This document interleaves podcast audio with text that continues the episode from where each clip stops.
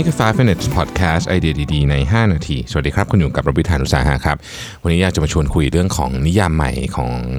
เกษียณการเกษียณอายุนะฮะมันมีบทความอันหนึ่งนะฮะซึ่งเขียนใน Business Insider เนี่ยคนเขียนเขาเป็น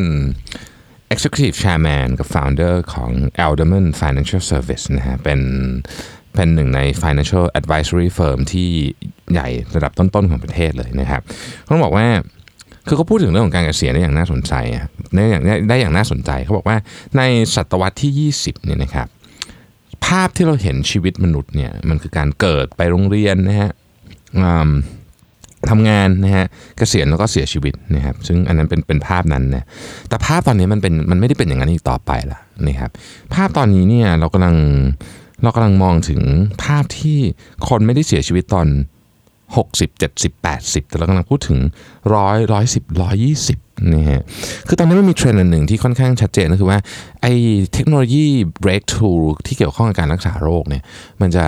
มันจะเร็วมี speed มันเร็วมากช่วงนี้ เพราะฉะนั้นโอกาสที่คนแม้จะอายุค่อนข้างเยอะแล้วตอนนี้เนี่ยจะอยู่นานมากๆเนี่ยก็มีนะครับแล้วก็หมายถึงว่าจะมีคุณภาพชีวิตที่ดีขึ้นด้วยหนึ่งคนมีความรู้มากขึ้น เข้าใจว่าการดูแลตัวเองเนี่ย ต้องทำยังไงนะครับสองเทคโนโลยีทางการแพทย์ต่างๆเนี่ยมันช่วยมากฮะมันช่วยมาก แล้วก็สามคือไอ้ well being ของคนเนี่ยนะฮะคือคนสุขภาพดีแข็งแรงเนี่ยมันเป็นนโยบายหลักของของภาครัฐเยอะมาก คือไม่ใช่แค่ไม่ใช่แค่โรงพยาบาลดีนะ อันนั้นคือปลายเหตุนะครับ คือคุณป่วยแล้วคุณค่อยไป แต่อันนี้คือป้องกันไม่ให้คุณป่วยด้วย นะอันนี้ก็เลยเป็นที่มาว่าเออมุมมองของเรื่องนี้เนี่ยมันเปลี่ยนไปนะครับไอ้คำว่า retirement หรือการเกษียณเนี่ยซึ่งเป็นคำที่เราใช้กันมาตลอดศตวรรษที่ 20 รวมถึงศตวรรษที่ 21 ต้นๆเนี่ยนะฮะมันไม่มีอีกละนะครับมันไม่มีอีกละเราอาจจะต้องทำงานถึง 75 85 95 หรืออาจจะถึงร้อยหนึ่งด้วยซ้ำนะฮะเขาบอกว่ามันอาจจะฟังดูไม่ค่อยสนุกเท่าไหร่นะฮะแต่จริงๆเขาบอกว่าถ้าเราดูการศึกษาเรื่องคนที่ทำงานผ่านวัยเกษียณไปแล้วเนี่ยคนพบว่าคนเหล่านี้มีความสุขมากกว่า นะฮะสิ่งหนึ่งที่มันจะเข้ามาเปลี่ยนเรื่องนี้เนี่ยมันก็คือปัจจัยทางสังคมนะครับซึ่งมี 2 ประการด้วยกัน อันที่1นงนะฮะคุณจะสามารถทำงานผ่านวัย 60 ไปถึง 70 ไปอะไรอย่างนี้ได้เนี่ยเพราะว่าร่างกายคุณแข็งแรง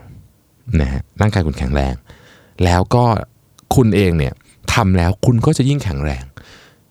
แข็งแรงที่นี่ในที่นี้คือว่าแข็งแรงทางทางฟิสิกอลด้วยแล้วแล้วทางจิตใจด้วยนะฮะคือคุณรู้สึกว่าคุณเป็นส่วนหนึ่งของสังคม สมมติว่าเรา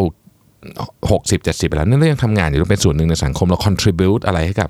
สังคมอยู่เราก็รู้สึกว่าเออเราเรามีส่วนนะฮะที่ทำให้สังคมเนี้ยดีขึ้นนะฮะเราช่วยพัฒนาสังคม ส่วนที่2ฮะเทคโนโลยีมาช่วยการทำงานดีขึ้น มุมนี้หลายคนอาจจะไม่ค่อยได้นึกถึงแต่เราเวลาเราพูดถึงคำว่าเกษียณคำว่าทำงานหลังจากเกษียณอายุทำงานหลังจากเกษียณอายุแบบปกติ 60เนี่ยการเอาเทคโนโลยีเข้ามาเนี่ยมันสามารถทำให้ คนที่อายุ 6 70 80เนี่ยทำงานผ่านเทคโนโลยีต่างๆ ได้ทำงานผ่านพาร์ทไทม์ได้ทำงานอะไรก็ตามที่ใช้เทคโนโลยี 5G เข้ามานะครับแล้วคนที่อายุ 6 70เนี่ยเนื่องจากว่ามีเงินเก็บมาก่อนหน้านี้ แล้วเขาไม่ได้ต้องทำอะไรดุเดือดชนิดที่แบบว่าโอ้โหต้องแบบได้รายได้สุดแบบเยอะๆไปเลย อาจจะทำเพียง 2 วันก็ได้ 3 วันก็ได้นะครับ แล้วก็เป็น part-time work ช่วยให้ได้เงิน ในขณะเดียวกันไม่หนักหนาสาหัสกับร่างกาย ซึ่งก็แน่นอนว่าอายุเยอะขึ้นก็ร่างกายก็จะต้องเสื่อมถอยลงไปบ้างเนี่ยนะครับทั้งหมดทั้งมวลนี่มันเปลี่ยนบริบทของสังคมฮะอืมคือสมัยก่อนเนี่ยเราจะมองการทำงานของคนวัยที่อายุเยอะเนี่ยว่าแปลกเนี่ยว่าแปลกนิดหนึ่งนะฮะคือคนมา 70ทำงานอย่างเงี้ยก็จะรู้สึกแปลกแต่อีกหน่อยฮะจะไม่แปลกเลย จะไม่แปลกเลยแล้วงานก็จะหลากหลาย ไม่ได้มีงานที่อาจจะสมัยสมัยนี้เนี่ยก็อาจจะยังไม่ได้มีงานที่เยอะให้ให้คนที่อายุ7 6 70 80ทำแต่อีกหน่อยนี่นะฮะงานจะหลากหลายมากเราก็จะกลายเป็นตลาดแรงงานสำคัญนะครับ ที่จะช่วย contribute ให้กับสังคม เพราะตอนนี้คนหนุ่มสาวเนี่ยมันน้อยลง